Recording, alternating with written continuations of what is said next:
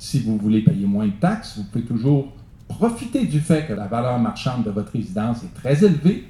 Vous pouvez vous en départir et aller acheter quelque chose dans un secteur moins convoité. À qui vous pensez vous parler, là, vous, là? Êtes-vous, êtes-vous sérieux de dire des commentaires comme ça, là, comme maire?